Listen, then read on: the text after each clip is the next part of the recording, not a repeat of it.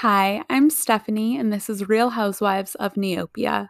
Together, we're going to re explore some dark depths of pop culture, most of which you've willfully forgotten about. Currently, I'm brandishing an iced coffee with a splash of chocolate oat milk, and I'm ready to fucking party. I've missed you guys a lot. I know that I have been MIA, not to be confused with Mia Claman's clothing line that we'll be talking about later this episode. But let's just get into it. As we move forward with this journey, I want to let you know I will be posting episodes every Friday, and I live in the Pacific time zone, if that matters. The reason why I'm announcing this in such a rigid and formal way is simply because I work best when there's a possibility of public shame and humiliation coupled with rigid scheduling. So, yeah. Thank you to everyone who has shared that I'm in their end of year Spotify wrapped because it's completely shaken me to my core and brought me so much joy. I definitely stand by what I do and all the things that I talk about on this humble little pod, but the fact that anyone besides my husband is choosing to listen to me just speak for hours on end is wild. And I want to continue this journey and just put my best foot forward. As I've alluded to, I've sort of been going through it lately due to this never ending renovation, among some other things, which is why the uploading has been few and far between. But I'm still continuing to flourish on some level, so don't worry. On a sad note, I do want to dedicate this episode to my former client, Ginger, who passed away earlier this week. If you're a new listener, Ginger is a dog. I used to work with dogs before I moved here, which is my greatest passion. To be completely honest, I was bodied by the news, but I know that doesn't compare to how her parents are feeling right now. But nevertheless, I just want to shout out Ginger because she smells like cookies, truly. Like she smells like um the Bath and Body Works sugar cookie foaming antibacterial hand soap just all the time. And she's one of the most gentle, well mannered dogs I've ever known. And I've known a lot. I've worked with hundreds in the past few years. I've obviously been unable to record lately just because of the comorbidity of stress and construction noise, but I know that Ginger would want me to push through. Realistically, I don't think Ginger knew what a podcast is, even though she is deeply intelligent, but I know she loves seeing her friends happy, so it's for her. If Ginger did listen to podcasts, I think she would like Alexis Nyer's pod, Recovering from Reality, because above all things, she was deeply introspective. So please pour one out for Ginger. Give your pets or stuffed animals or whomever extra love in her honor. On the subject of dogs, I need to walk you through the emotional whirlwind that I endured this weekend. I intend to tell anyone who will listen, and the Real Housewives of Neopia audience is no exception. So, Friday night, I was checking Pet Finder to torture myself, as usual, one of my biggest, most frequent hobbies. I always want to take all of them home. However, there was a five year old Shiba girl named Coco who I immediately felt a deep connection with. I showed Aaron and he felt the same exact way. We proceeded to talk about her all goddamn day on Saturday and basically just fan fictioning about Coco and taking her on walks and going on adventures with her. And then later that evening, I went back to her listing simply because I just wanted to look at pictures of her, as one does. But the listing was gone. She was adopted. Both of us were so annoyed that we didn't just immediately apply to adopt her as soon as she entered our orbit. But I hope she's in a really wonderful, loving home because that rescue seemed rightfully picky about their adopters. So, better take care of our girl. In spite of this, we continue to talk about Coco multiple times a day because I'm slowly becoming unraveled. I'm not someone who has strong breed preferences as far as dogs go. And I'm also firmly team hashtag adopt, don't shop, no matter what. But we keep on receiving these taunting omens after this loss. For one, we decided to watch Shiba videos just to cope, and we saw one cuddling this specific stuffed polar bear that Aaron just bought me like a week ago. Chilling. And then we went on a walk the other day. We were out of the house for less than an hour and a half, and we stuck to just this one very small little area. And we saw six Shibas separately. There was one pair of them. There was a tiny baby and an adult, but besides that, it's all just Shibas existing and thriving independently of one another. Perhaps my mind is melting, but that's a wild coincidence, and it leads me to believe that we just might end up with a little Shiba someday. I know that not everyone is a doghead, so at this point I'll wrap up this rant, but in the words of Tiffany Pollard, I just can't hold some shit in when I have to like release. That very profound quote is the perfect segue to my next talking point.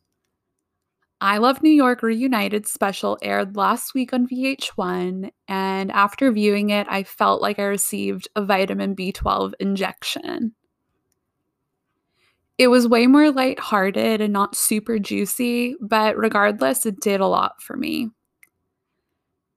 Mr. Boston, the entertainer, Tango, and Million were there in the flesh, but Tailor Made and White Boy made Skype appearances. Or maybe is Skype just antiquated now? Was it Zoom? Who's to say?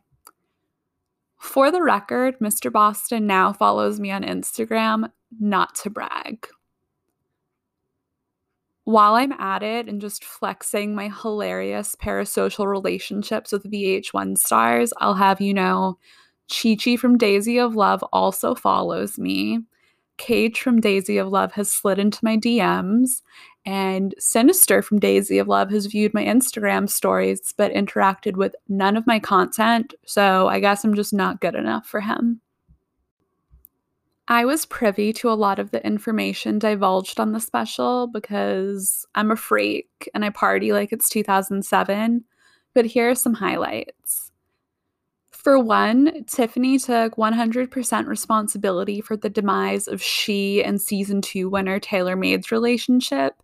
And in her words, she ruined it single handedly. He's the one who got away for her it, but she said not to feel too sad because she also revealed she's currently engaged. This filled me with so much joy. There's no leads on who this guy is, but he's certainly very lucky. Conversely, season one winner Tango dubbed Tiffany his own one who got away. And they also squashed their beef, which was really sweet to see.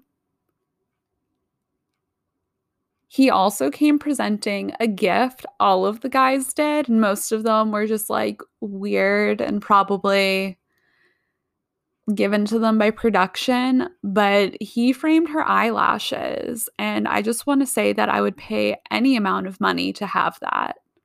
The eyelashes she wore during that era of her career were absolutely iconic. Everyone thought it was weird, but his explanation is that her eyelashes were in his luggage, stuck to some clothes upon his return home from the show. And I know that might sound foolish, but I can vouch.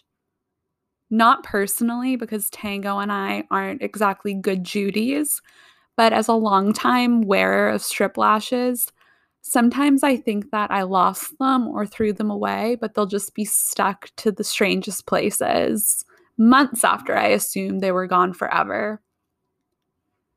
My personal favorite tidbit was learning that Tiffany's mom, Sister Patterson, and White Boy have hung out together in Miami. But I've had a feeling about that for a while because there's a photo of her sitting on his lap that's near and dear to my heart. So, through deductive reasoning, I assumed they hung out after the show. As for Milione, you might not remember him immediately. I know that I didn't, but that's because he was axed the first night in season two. But Tiffany was adamant about his inclusion in the special because of how his life played out after the show.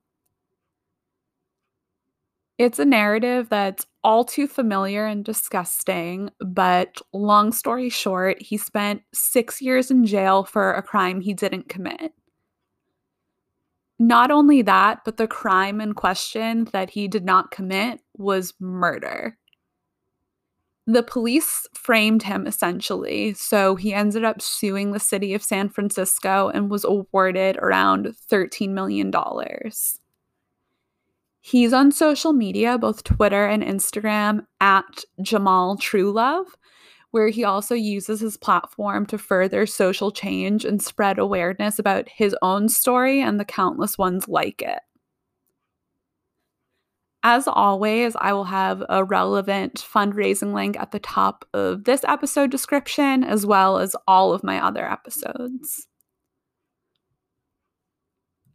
I hope that they do more reunions like this with the other shows like Flavor of Love and Rock of Love. But to be completely honest, I care about Tiffany more than any of those combined, and I just loved seeing credit given where it's due. That special is one of the many things that have kept me afloat throughout the past couple of weeks, so let's talk about the rest in the spirit of giving credit where it's due. As for my viewing habits, I caught up with Love After Lockup Season 3 in its entirety within a 24 hour period. I can't recommend it enough, and I'll gladly talk about it more if people want that from me. I also watched a documentary called Born Rich, which Laura from Sexy Unique podcast recommended to clarify, she recommended it on the podcast and not to me personally, as I don't believe she knows who I am, but maybe someday. I was hooked as soon as she suggested it for fans of high society because I absolutely am. So I knew watching Born Rich would be the right thing for me. As I've mentioned in past episodes, High Society is Tinsley Mortimer's 2010 CW reality show that's a complete mess and also available in its entirety on YouTube. Trigger warning for every kind of ism, as well as Harvey Weinstein praise. But in a nutshell, the cast makes Vanderpump Rules look like a bunch of respectful, woke kings so, if you like to watch bad people embarrass themselves to the extreme and ruin their reputations for life, then indulge with caution. Additionally, I recommend the recaps of High Society on Sexy Unique podcast, which did re- result in legal threats from the worst cast member. But back to Born Rich. It's basically a vanity piece by a Johnson and Johnson heir who wants the audience to know that he's not like other rich kids. It follows a bunch of other nepotism babies, which include Ivanka Trump herself. It's from the early 2000s, and there's just no self awareness to be found. And both of those components, for me, make for perfect media. Watching it also makes me feel like I'm having a psychotic break, which again is exactly what I personally seek in my viewing experiences. One of the young men featured is a direct descendant of Conde Nast, which seems especially bone chilling and topical given the recent Bon Appetit scandal and upheaval. I actually remember when I first had the idea to start this podcast, and I just kind of threw it out there in my IG stories asking what shows I should talk about. And someone, I don't remember who you are, but you deserve credit where it's due, like I've been emphasizing nonstop in this episode. They asked me to talk about the dark side of Bon Appetit. This was before everything happened, but they knew the jig was up. As of late, the only former Bon Appetit people I really keep up with are Sohla and Rick, who were always my favorites, anyways. But on Saturday, I did pick up former BA personality Claire's new cookbook, Dessert Person. I had this two and a half year old Anthropologie gift card. I am not really in Anthropologie's demographic as far as clothing goes. And consequently, I didn't really know what the rest of the vibe in the store was. I had never even been in one. But I wanted to finally get rid of the gift card on Black Friday weekend. So we went inside an Anthropologie and I thought I was just going to get candles to boost my morale. But I saw that her book was there, and I've been wanting to get it for a while because I was really titillated by the table of contents I saw online. But yeah. We also took advantage of a virtual reality Black Friday sale on that note, and I just want to say I'm a gamer girl now basically we slayed some zombies together and it was a wild ride from start to finish because I'd never used a VR headset in any context, let alone been in like a VR room, but it was super fun. For the record, they use antimicrobial air filters and it's just your own group in a room. So just me and Aaron writhing around like freaks on a leash and breathing on only each other. But back to the dessert person book. I can't wait for our new oven to be installed because, as I said, I'm just inspired as fuck by the table of contents and all of the beautiful photography within. It wouldn't be me if I didn't go on a creepy tangent about food, so let me just briefly shout out the recipes I'm most excited to execute. A short list the mascarpone cake with red wine prunes, the salty nut tart with rosemary, the Earl Grey apricot. I can't pronounce it. I think it's a German word, but basically it's Earl Grey apricot jam cookies and rice pudding cake with mango caramel. There's also a lot of foundational recipes and a recipe matrix that measures the difficulty of each recipe, taking various factors into account, like the equipment, time, labor, and techniques. So I thought that was definitely helpful too. I did use a gift card to buy it, but if you're wondering if it's worth the price of 35 US dollars or 48 Canadian, there's a lot of content in, in and info in addition to over 100 recipes. Plus, there's pictures for each recipe, and obviously, I respond super well to beautiful food photography. Do with that information what you will and make the best choice for yourself. Before we move on to the Real Housewives of Vancouver reunion recap, I'm going to ride this wave of food talk in an attempt to return to the true roots of Real Housewives of Neopia. That said, it's imperative that I shout out my new favorite pizza, which is AJ's Brooklyn Pizzeria in Vancouver. Specifically, I'm really into their Detroit red top style, which is something I never previously tried. I found them through a sponsored ad on Instagram and I was really fixated on them because of the picture and it looked so good. And often like three in the morning, I would just go through their images on like Yelp or their Facebook page and get Aaron's attention and then simply point at the screen silently. So he went with me to avoid further harassment. And both of us loved it. So the crust is super thick, which isn't my usual pizza preference, but their bread quality is really good and it's a sturdy base for the pizza rather than like a sloppy jalopy deep dish situation. Sloppy jalopy is not entirely pejorative because I appreciate it in certain contexts, but personally, that's not what I want in my pizza. The cheese is underneath and the sauce is on top, and the surrounding crust on the edges is a tall wall of just straight up crisped cheese.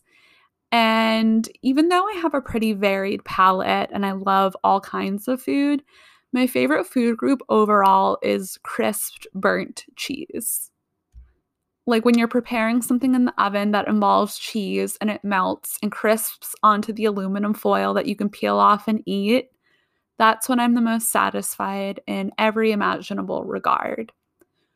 So imagine just an inch and a half wall of crisped cheese that surrounds an already good pizza. I live.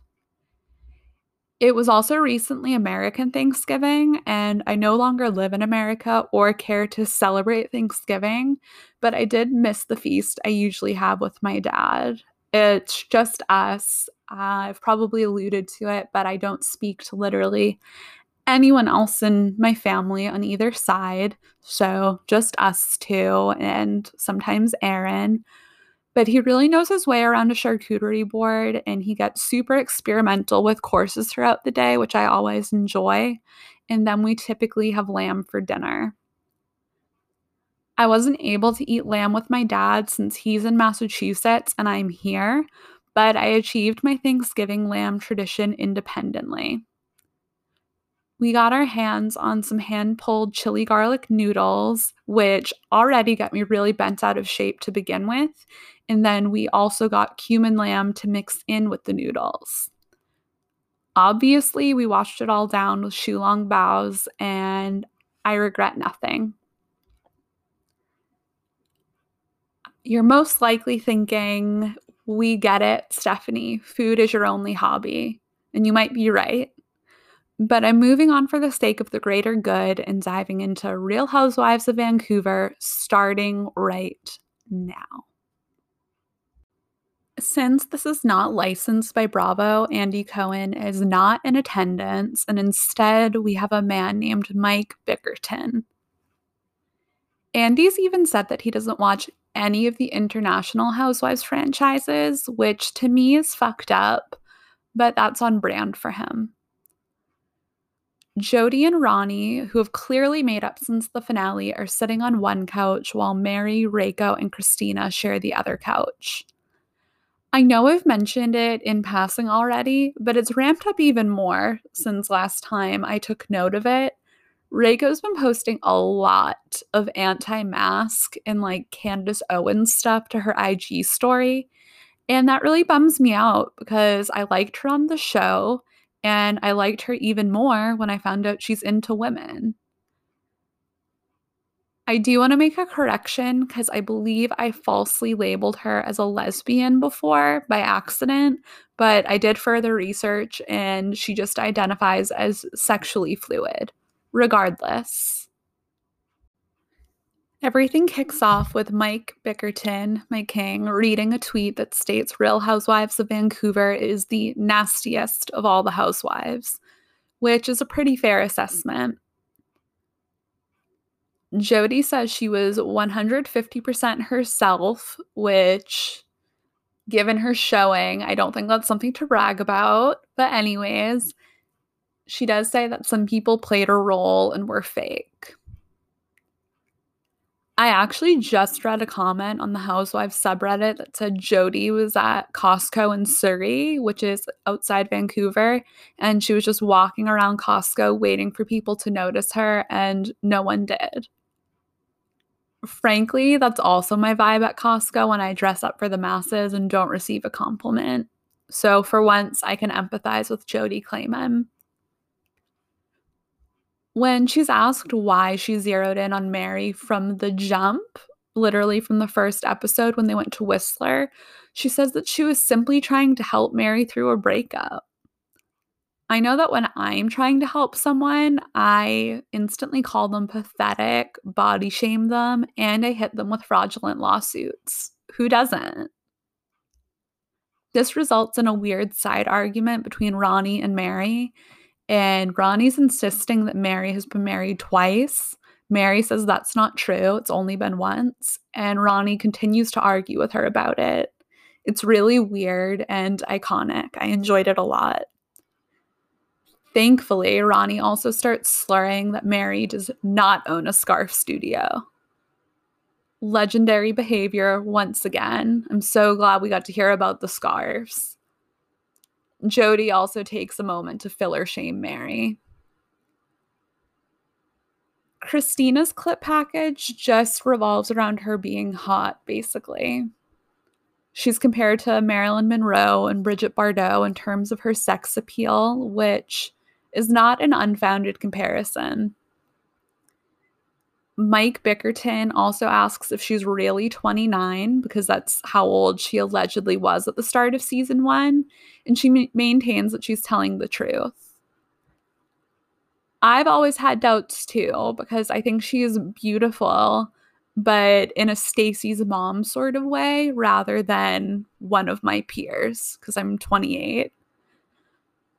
But at the end of the day, to sound like a Bad Girls Club cast member, I trust Christina with my life, so we'll go with it. She does say that she's always lied about her age, but in fact lied about being older because she always hung out with an older crowd. She also informs us that her very irritating ex husbands who finance her existence love the show. After they talk at length simply about how Christina's hot, Queen of Disease Prevention and Control Reiko chimes in to say that Christina is very kind and considerate. Things take a turn when the conversation skews toward the Mia of it all. Apparently, on the way into the reunion, Jody and Christina ran into each other, and Christina waved. Jody said, fuck you. So Christina said, fuck you too. The interpersonal dynamics at play here are so stressful, and it reminds me of my last apartment with roommates, which you've heard about. At this point, Christina claims she never actually had sex with Mia and she just said so to needle at Jody. To be completely frank, I believe that something happened, even if it was not all the way sex. So I'm choosing to live in a reality where Christina and Mia did fool around, completely contradicting what I said mere moments ago about how I trust Christina with my life. Jody says that Mia would never have sex with Christina, which again, I don't believe. It's also really gross and weird to me for a parent to speculate over who is or is not good enough for their child to fuck, even if that child is an adult. At this point, we get a bunch of filler segments. The first one is about Ronnie's insane dramatic way of speaking, which I appreciated because the way she speaks makes me die in the best way possible. Mary and Christina should not mistake my kindness for weakness. And that's literally just how she talks. When Jody was asked what it was like to be on the receiving end of that wrath on the finale, she says that there's more to be afraid of in the room than Ronnie Negus. At that point, we get a package of Jody using Yiddish slang along with her invented euphemisms, such as Jewish sex. She often describes anything as Jewish sex, and no one knows what it means.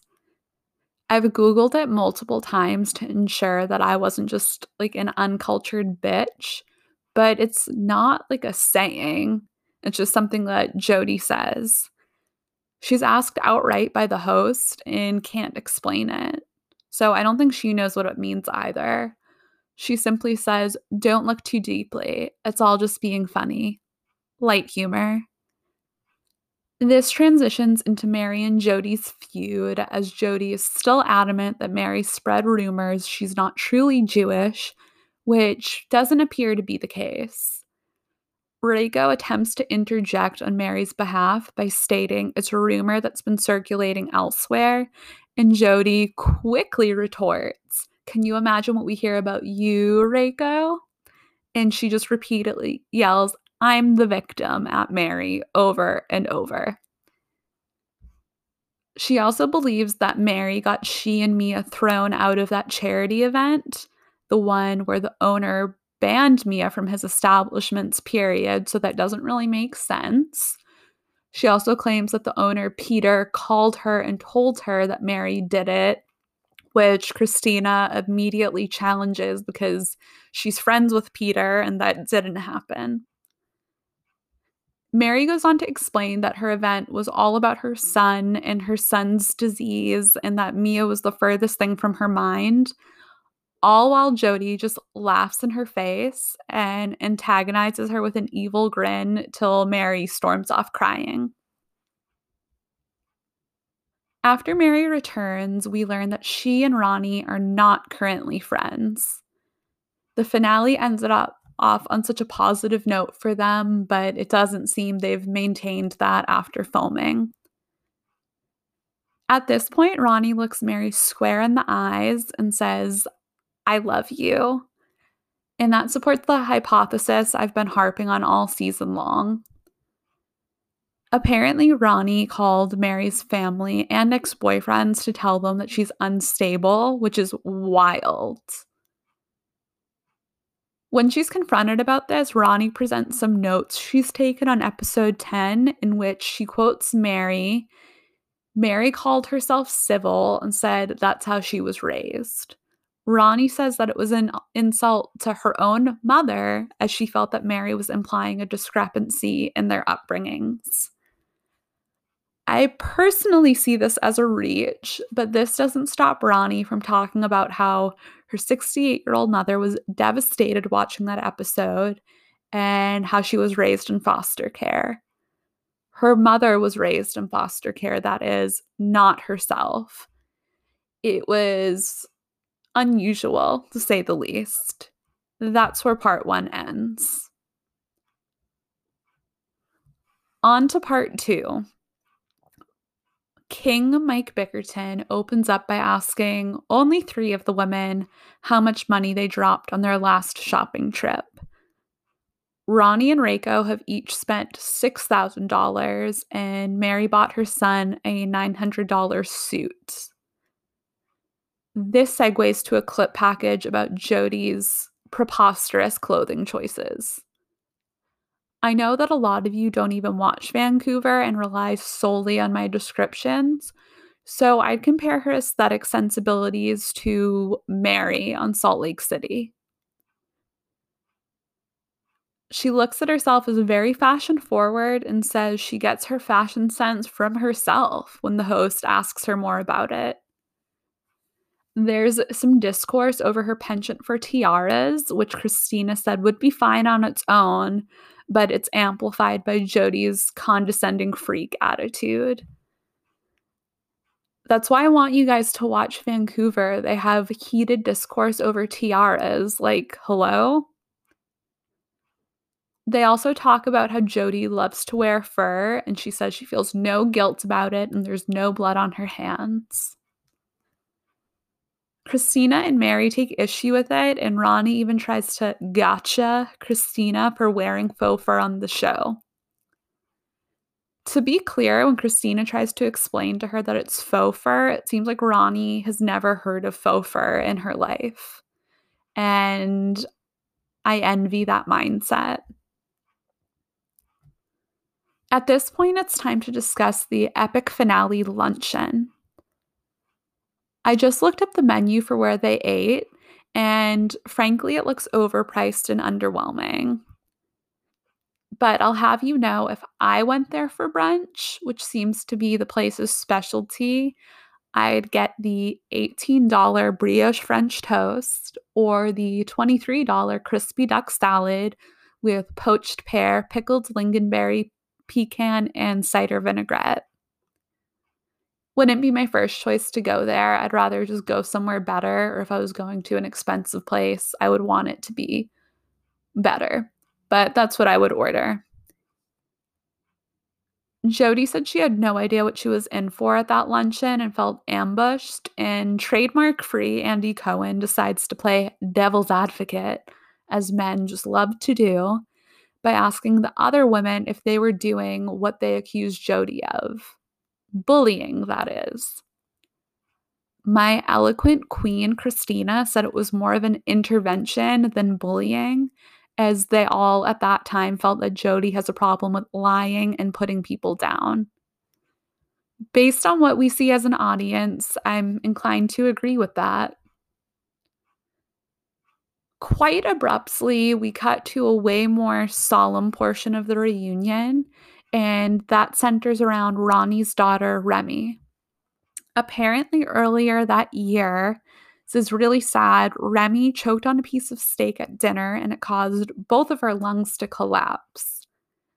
As Ronnie explains it, she uh, started to die in her arms. So Ronnie passed out from shock, and their housekeeper then attempted to do the Heimlich on Remy, only to have a heart attack during. Sounds like an insanely traumatic event on all sides. Thankfully, Remy did end up surviving, but I felt like it was a weird choice on the show's part to sandwich this very heavy segment between just like petty Jody drama and then subsequently Reiko's cars. Not one to be upstaged, Jody also reveals that Mia got an infection from her rhinoplasty and allegedly almost died as well. This culminates in all of them discussing how life is precious, and Christina chimes in to say that they shouldn't be focused on such petty bullshit as they've been discussing all day with that in mind. And everyone agrees for those two seconds. As I just said, there's a clip package about Reiko's cars and how she does martial arts. In addition, she's apparently working on a gluten free cookbook, which inspires some weird bickering between she and Jody because Mike asks how it will compare to Jody's cookbook, and Jody simply says that Reiko doesn't cook. They continue to go back and forth about it, and Jody's adamant that Reiko said on national television that she cannot even boil water. It's been quite a while since I watched the beginning episodes of this season, but I literally don't think Reiko said that because they would have rolled the clip. These editors haven't let us down when there's a discrepancy. It ends awkwardly, just like everything else on this godforsaken show does.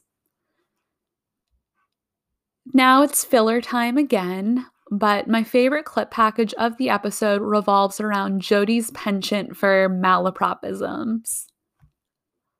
I know everyone fixates on Ramona Singer's inability to say real words, but Jody's unwavering confidence in her wrongness makes hers much more captivating for me personally.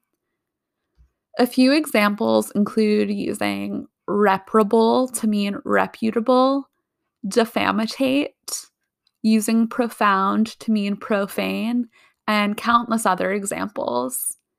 When she's asked if she realizes she says words that just don't exist or she's using them incorrectly, she answers she lives in her own land. Love that. My least favorite clip package gives Kevin his time to shine, and he even joins the stage briefly. The only note I wrote is a bullet point that just says the word misogyny because he just talks about how groups of women are inherently toxic, so on and so forth. I don't really care to discuss it further. More interestingly, we now get to hear about the untimely end of Jody and Reiko's friendship. They rehash the overcharge issue. So let me just quickly jog your memory and remind you Reiko spent $32,000 at Jody's store, but was charged $34,000. Jody claims that this was a, the additional $2,000 charge was from American Express in that Reiko's bill didn't get paid, so she called Reiko. Reiko paid via American Express, which the boutique allegedly doesn't take. Then she implies that Reiko nefariously reported it as fraud to get out of paying. Queen of Disease Prevention and Control, Reiko, came prepared with receipts in the form of a letter from American Express. This is all so convoluted, so I hope that I'm explaining it as succinctly as possible. But she also noted that Jody said that 2000 jo- ugh, I'm even getting tripped up trying to talk about it. Reiko noted that the additional $2,000 charge came from American Express, according to Jody, and not Jody as a merchant. So, to get it all ironed out, Reiko called American Express, who clarified that they did not charge that fee and it was, in fact, the merchant, Jody. The letter in her hand corroborates this. Jody doesn't waver in the face of inarguable proof, and that's why I just can't quit her. She's delightfully horrific. It wraps up with more fighting about the differences between vintage and secondhand, which is a hill that Jody will happily die on, even though we just established that life is precious. She serves Mary, Reiko, and Christina all with letters, and they don't open them on camera, but the implication is that they're of a legal nature, most likely cease and desist.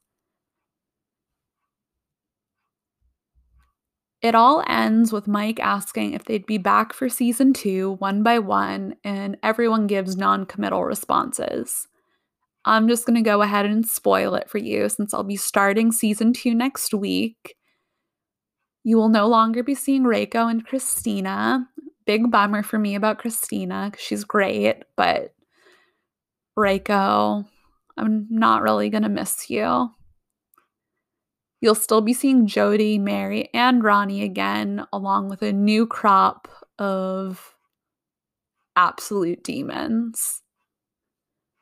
So I can't believe it. We've done this together a full season of a TV show, a Canadian one at that.